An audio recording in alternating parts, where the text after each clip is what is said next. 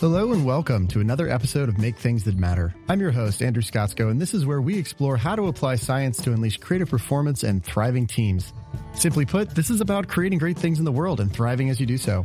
First of all, I want to say thank you so much for listening. I know there is an endless supply of content out there that you could be listening to, and it means a lot to me that you're spending some of your day with me, so thank you so much. One way you can support the show is to subscribe to it, just so that you don't miss any episodes. And make sure you share this one if it does resonate with you. If you can go ahead and give the show a five-star review and also a written review on Apple Podcasts, that would be incredibly supportive of me and the show, because it gets it in more people's ears by lifting it up on those rankings. I really appreciate your consideration there. If it feels right to you, please do it. All right. I am very excited about today's episode, which is the first time that I've condensed a lot of my own study and learning about one of my favorite topics in one place. As the end of the year approaches, many of us are thinking about what changes we want to make, how we want to approach life and work differently going forward. So for better or worse, I've over the last decade probably obsessed more than most people about workflow and productivity and flow.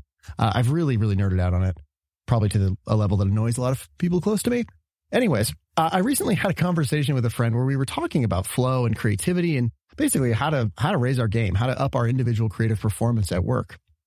Now, we both work in leadership roles with technology teams, so we spend a lot of time changing context, zooming in, zooming out, collaborating with other people, and still trying to find a way to do our own deep work. It's a very common challenge in modern knowledge work. And he asked me how I thought about flow and how do I set up my day to get more creative output. And it, it turned out to be a useful conversation. So now I'm sharing that here with you. I get asked this a lot. So hopefully going forward, I can just point people to this and uh, it'll be useful for them when, when asked. So this is really about generating more flow and top quality creative output in your life. Now, at a high level, we're only going to talk about two things here. First of all, you know, what is flow and why should we want more of it in our lives? And secondly, how do we get it? How do we get more flow in our lives? So as we go through this, I'll attempt to distinguish between the principles of flow that apply everywhere and anywhere, and then I'll also provide specific examples of how I've implemented those principles into my life so that you have something to go off of, you know, some some way to see the principle made real in an example. Not that you have to do it that way, but just so you have something to see. All right, let's get into it. So we're going to start with understanding flow itself. Okay, what is flow? Flow is defined as an optimal state of consciousness where you feel and perform at your best. Now, the concept of flow comes out of the world of positive psychology, and the godfather of flow is the late Mihaly Csikszentmihalyi. May he rest in peace. That is how you say his name, by the way. It is uh, difficult to pronounce when you just look at it. He was a true gem and a real contributor to humanity, and we, we really lost a good one there. So rest in peace. Now, if you've ever felt in the zone, totally lost track of time during an activity, got swept away by it, that's flow. So you've probably tasted this. You've probably experienced this, even if you didn't know the label for it. And there's four really hallmarks of flow, and they're captured on the acronym STER, S T E R. Those are selflessness, timelessness, effortlessness, and richness, as in sensory richness. Like everything is very rich and and, and vibrant and alive. You're, you're fully immersed in the present, and it's so rich. Now, said another way, four big things happen in flow. First, your action and awareness merge. That is, you become one with the moment. Secondly, your sense of self and your sense of self-criticality goes away. We all love that. And third, your sense of time distorts. Either it speeds way up or it slows down. But and fourth, finally, your mental and physical performance skyrockets. Now, if you're curious about what's happening in your brain in flow, there are two main things I'll highlight. First, your brain goes into a state called transient hypofrontality. Now, that fancy term means that for a while, parts of the prefrontal cortex quiet down and all your self-criticality goes away. So you stop feeling self-conscious, you stop feeling self-critical. And now on a neurochemical level, flow is a crazy chemical cocktail of five or six neurotransmitters. And those are dopamine, serotonin, anandamide, norepinephrine, endorphins, and sometimes oxytocin, especially in group flow situations. Now, that is an ultra, ultra addictive mix of the same neurochemicals released by the following drugs: cocaine, M D M A, L S D, marijuana, speed, and sex. Or hugs and cuddles if you prefer that for your oxytocin. Whatever. The point is, it is awesome and it really, really feels great. Okay, now why do we want more flow in our lives? So first, flow is strongly linked with a greater sense of well-being, accomplishment, meaning, and enjoyment. For almost everyone, getting more flow in your life is going to make a big positive contribution to how you feel about yourself and your life. This is perhaps even more important as we navigate into this new post-COVID reality when, as Adam Grant wrote about in the New York Times, many of us are feeling a sense of languishing, the antidote to which is a sense of progress, which contributes to flourishing, which is the ultimate highest human state um, that we can be in. And flow is an important part of flourishing. By the way, uh, all the links that I'm referencing here, you can find either in the linked blog post or in the show notes that accompany this episode. So anything I mention, you should be able to find a link to it. All right, moving on. Secondly, flow is a major generator of progress. Every single measure of performance skyrockets in flow. I would assert that flow is the single most important factor in doing great, deep work.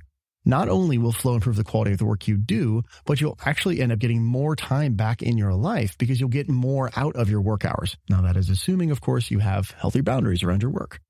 Now, the dark side of flow is that it is so amazing that we can actually become addicted to our pathways into flow.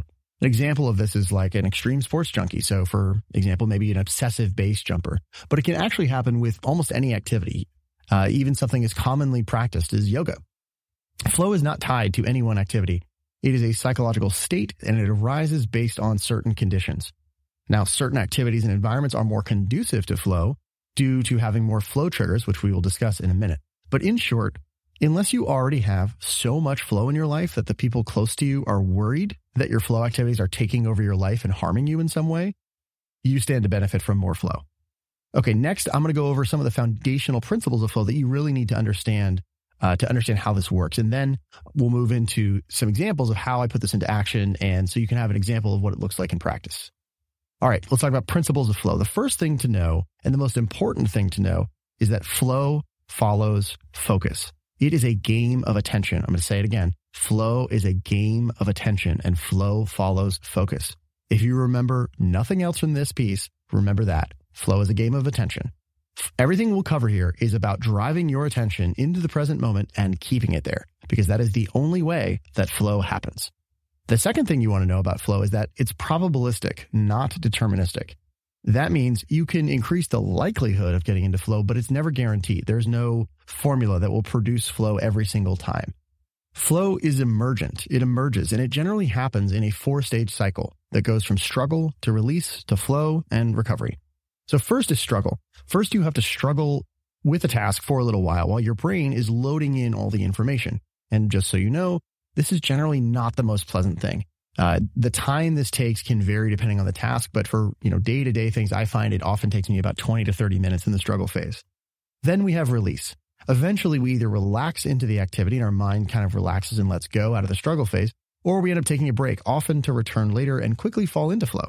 One of the few things you can't do, by the way, to move through this release phase is watch T V. The way that it affects your brainwaves will block you from getting into flow. So if you think watching T V will be the break that moves you from struggle into flow, think again, that's not going to work. Okay, third is finally is flow itself. Ah, that sweet, sweet flow we all seek. This is where the magic happens. And finally is recovery. Recovery does not get talked about enough, but flow takes a lot of resources, especially on a neurochemical and neurobiological level.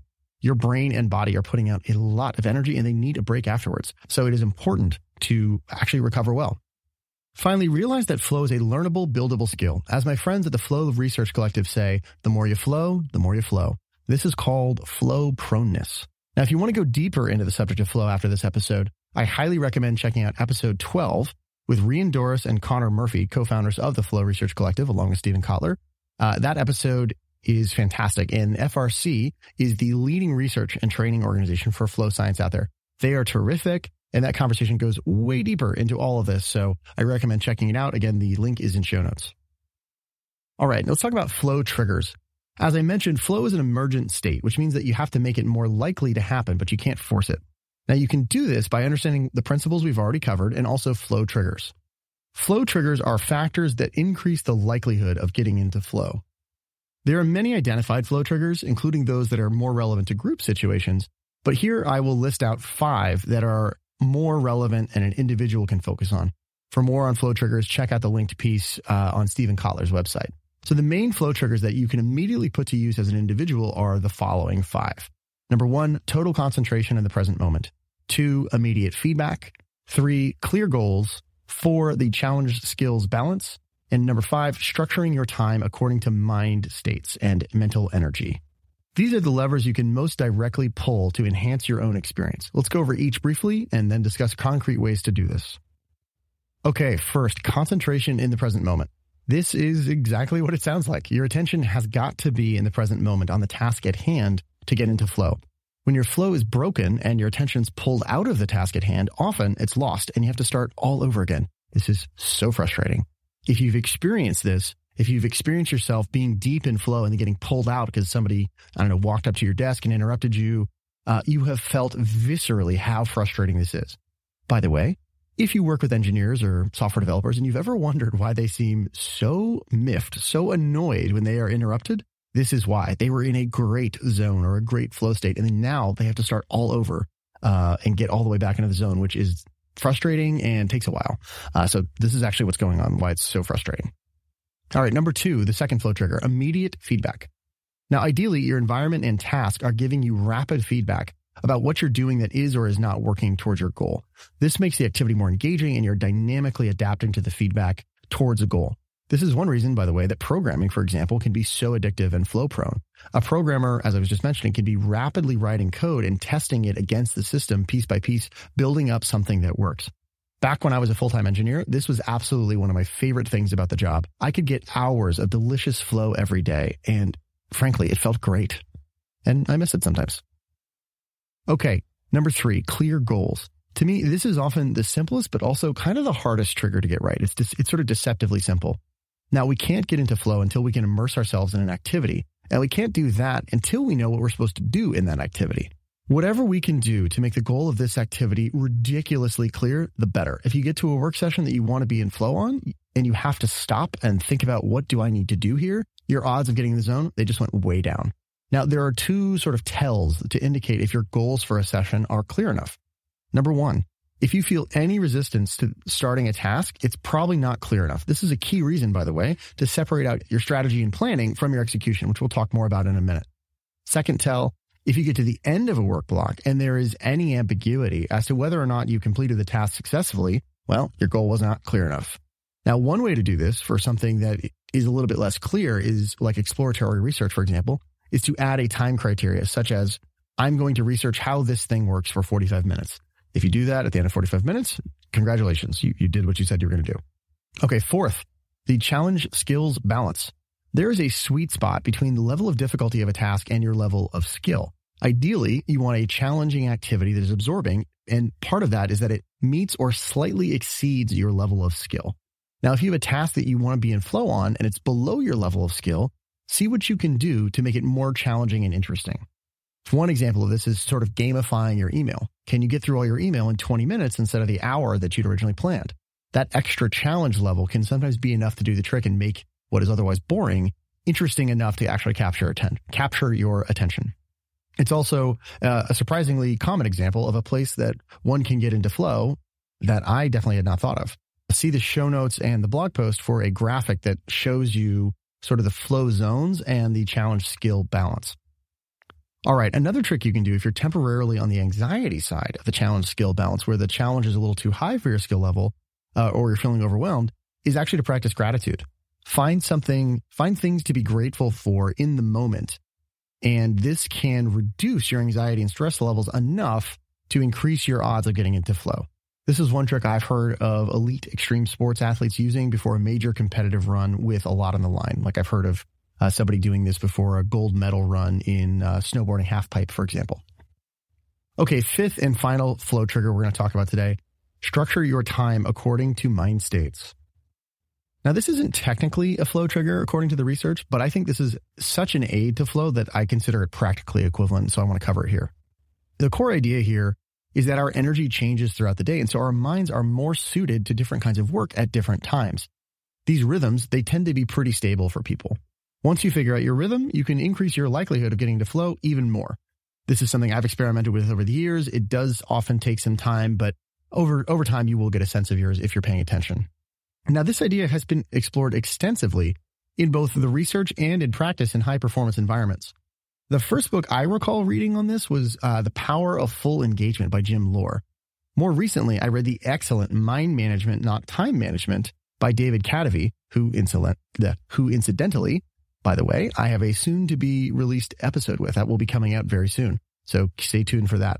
I highly recommend his book. The main idea is that there are seven mind states that are involved in creative work. And some of those states are better at certain times of day than others. Those seven states are the following: prioritize, explore, research, generate, polish, administrate, and recharge. So those are sort of the seven states that cover pretty much anything involved in, in, in work and certainly in creative work. And some of those are going to be better for you at certain times of day.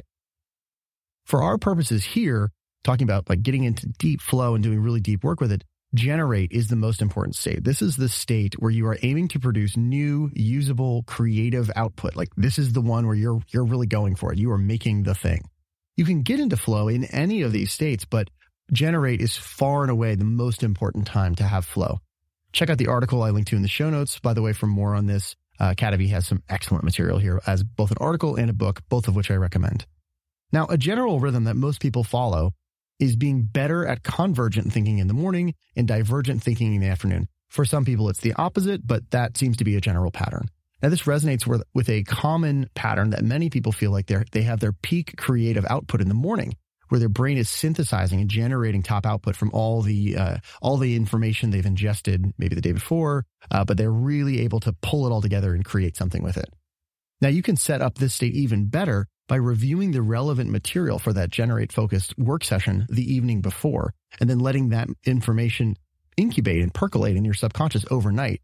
That way, your brain can stitch it together into a flow-driven generate state the next morning. Now, using Kadavy's seven states, this means that for most people, generate with flow-powered convergent thinking should dominate the early part of your day, maybe with some focus research mixed in.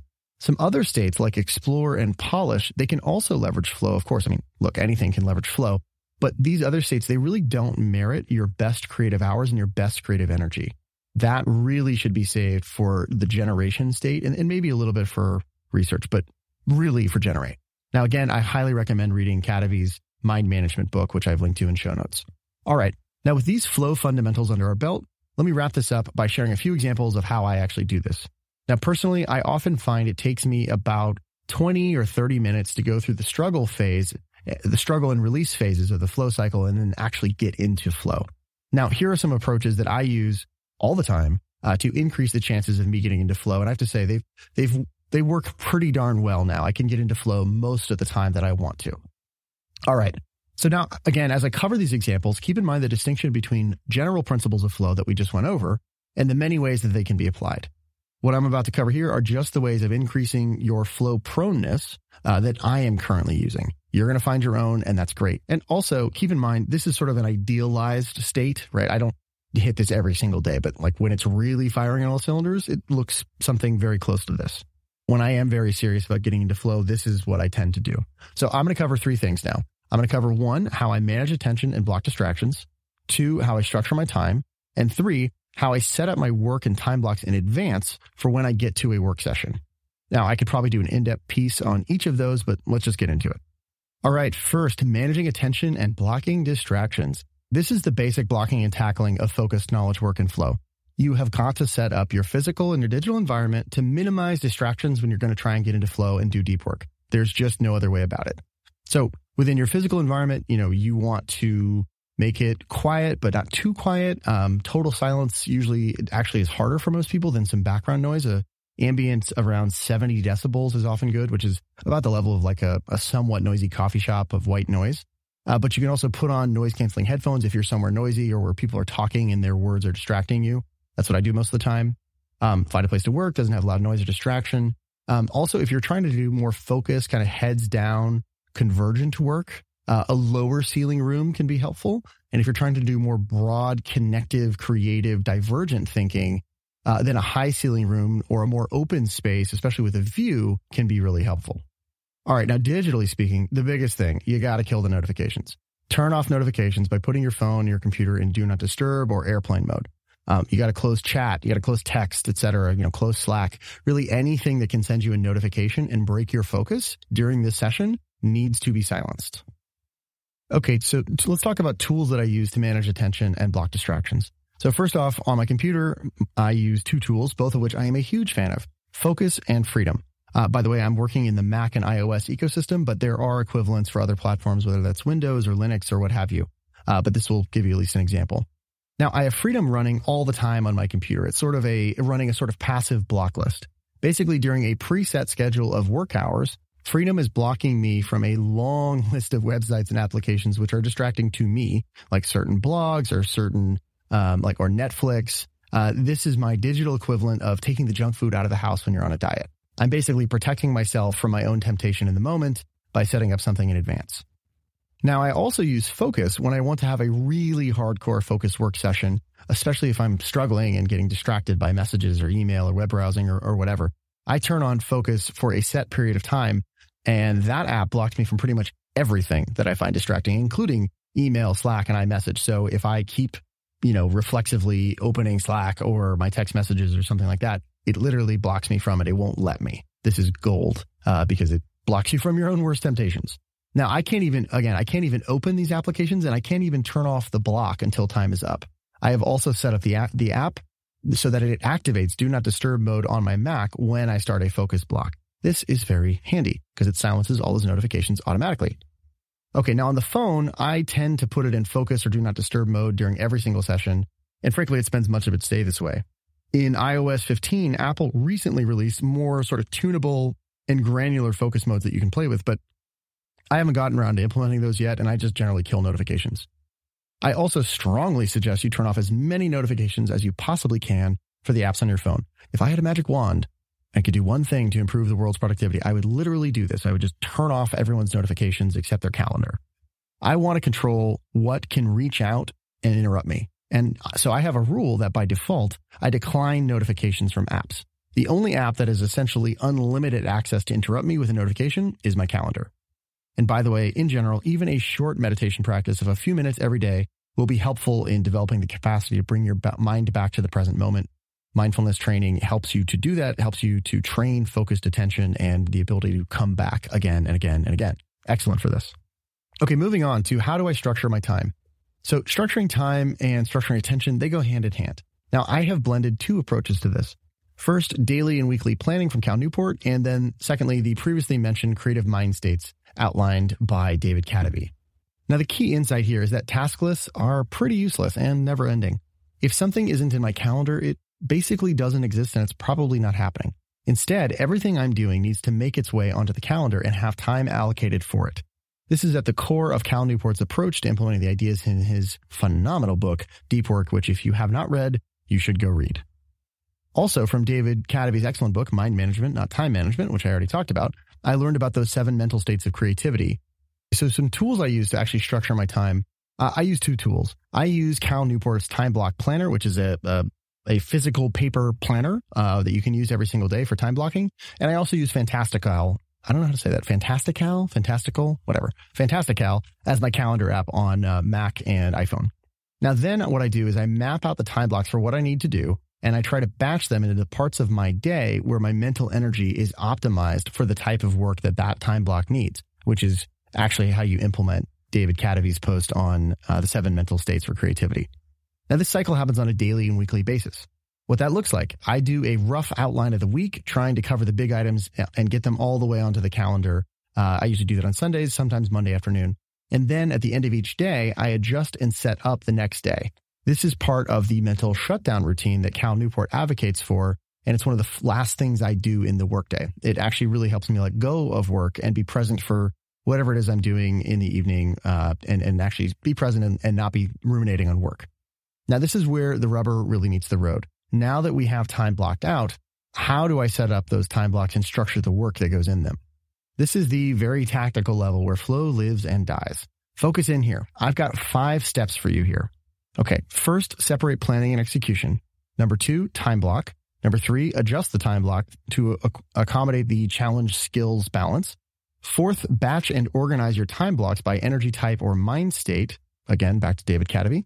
And fifth, remove friction. Okay, let's go through these really quickly. First, separate planning and execution. Separate your planning and your strategy time from your doing time. And to put this in the language of Kadavy's creative mind states, you need prioritization and admin time to be separate from your time for generation, uh, for exploration, for research, and for polishing, but especially, especially for generation. I like to do a big planning session, uh, which is in the prioritization mind state, on either Monday afternoons or Sunday nights to set up the week, And then, as I mentioned, a short shutdown and setup block at the end of each day. The weekly session is to roughly plan out the week, and the daily one is to plan the next day in detail and to set up clear goals for every single work session in the day, as well as to remove the friction of starting those tasks in advance by, you know, so to speak, setting the table with everything I'll need when I get to that task. The second thing, time block and set clear goals for each session. As I said, block out the amount of time needed for the task at hand. At first, when you're doing this manually and actually estimating the time needed, you're going to get this wrong. And that's fine. And usually you'll underestimate it first. For any meaningful deep work, I've learned that I try, I need to really have time blocks of at least ninety minutes and, and sometimes up to about three hours to get really deep and create a ton of output in a, in a focused amount of time. Now, once you block out what feels like the right amount of time for the activity, define clear goals for it. Remember, you want to make each time-blocked task so clear that when you get to it, you feel no resistance or confusion about what you need to do. It should be crystal clear exactly what you need to do and how to get started. Help your future self out and leave yourself a breadcrumb trail now while you have the context already in mind. Okay, third, adjust the time block for the challenge skills balance. So you can stretch time out to give yourself more time for a harder task that you feel anxious about, which will reduce your anxiety. Or if a task is rote, tedious, or not that challenging, you can crunch down the time to give yourself the time that you give yourself to make it more challenging, more interesting. This is just one way of practicing that wonderful meta life skill of finding ways to make things interesting when they aren't really inherently that interesting. Okay, fourth, batch and organize by energy type and mind state. Batch this work block and or organize it with other tasks that require a similar mind state. So for example, if I have several explore tasks that need to be done, I'll try to batch them into a similar time of day with other explore tasks, which for me is usually in the early to mid-afternoon. I'll also often stick an admin block in this time of day as neither of these mind states really needs my best creative energy or or sort of max flow. Okay, fifth, remove friction. My goal is to remove as many of the distractions and the annoying cognitive load as possible so that my brain can spend its time in creative modes as much as possible. Now, this looks like doing a few things. Typically, when I am setting up a work item uh, at the end of the day in my sort of planning session where I set up the next day. This involves a few steps, typically when I'm planning out work items for the following day during my end-of-day shutdown routine. First, I'll link to all relevant documents and resources in the calendar event itself. Often, I'll link to a specific Trello card that has all the context and information that I need for a task consolidated in one place. Second, if I have an important creative generation session, I'll try to skim the relevant and prep material toward the end of the previous day so that my subconscious has time to percolate on it. This is the incubation stage of creativity. Third, I'll add the location of any meetings, either the physical address or the direct link to the call, such as a Zoom call, into the calendar event itself. I do not want to go digging around in my email or messages for that information when it's go time. I just want to flow from one thing to the next. If I'm getting in the car, I want to open my phone, hit the address and have it open in my Google Maps and I can just start driving. Or if it's uh, on my computer, I just want to click the calendar notification when it pops up, click the link and drop right into the meeting without having to go into my email. Fourth, in prioritization or in an earlier research session, I will set clear goals and potentially outline what I need to create later on so that when I get to creation, I know what I have to create and I don't have to stop and think about it. Now, look, this is a simple concept. It can show up many ways. The key principle is to remove as much friction as possible so that when you get to your work, you don't have to stop and think and you can just drop into your flow and go. This is one of those little optimization tricks that adds up over time in my experience. But again, this is an optimization. Handle the other parts first. Okay, now let's talk really quickly about the tools I use to set up work sessions. This is where the time blocking and calendar come to life. For calendar, I use Fantastical on Mac and iOS. I prefer to the default calendar app, especially for its quick event entry feature. As I mentioned, when I add a work block to the calendar, I try to add direct links to any and all resources on the calendar event itself. I also make extensive use of cross-app linking with Apple's X callback U R L scheme, which allows you to deep link to an item inside another app. And this is also a consistent scheme across both Mac and iOS. So for example, I'll have a link to a Trello card in my calendar event that goes with a work block. And then that Trello card may have a link to a note with detailed planning thoughts or other notes inside my Bear Notes app. The fact that these links work equally well and seamlessly on my laptop or my phone is fantastic and is about as close to a seamless experience as I've been able to create so far. And finally, last but certainly not least, when I start a work session, don't forget I activate the distraction blocking tools that we went over previously, such as Do Not Disturb or Airplane Mode and Freedom and Focus. Okay, so there you have it. A whirlwind tour. Whew! A whirlwind tour of what I've learned so far and implemented about creating more flow in my day-to-day work life. I hope this is helpful to you to help you understand the principles of flow so you can implement it in your own life and also to see some real examples of how it's done. Thank you so much for listening and sharing this journey with me. Please let me know on Twitter and via email what about this resonated with you, what you found useful, and, and let me know what you implemented. And again, please go ahead and share this episode if it resonated with you. And if you can leave a five-star rating and a written review on Apple Podcasts, that would be incredibly supportive to me and the show. Thanks so much for listening. Go make things that matter. We'll see you out there. Thanks for listening. If you enjoyed this, I'd be so grateful if you could do me a favor and take about twenty-five seconds to leave a rating and review on Apple Podcasts. That helps me reach way more listeners, and it also helps me bring you more great guests. As always, please feel free to reach out to me anytime at connect at make things that matter dot com. And until next time, my friends, leave them better than you found them. See you out there.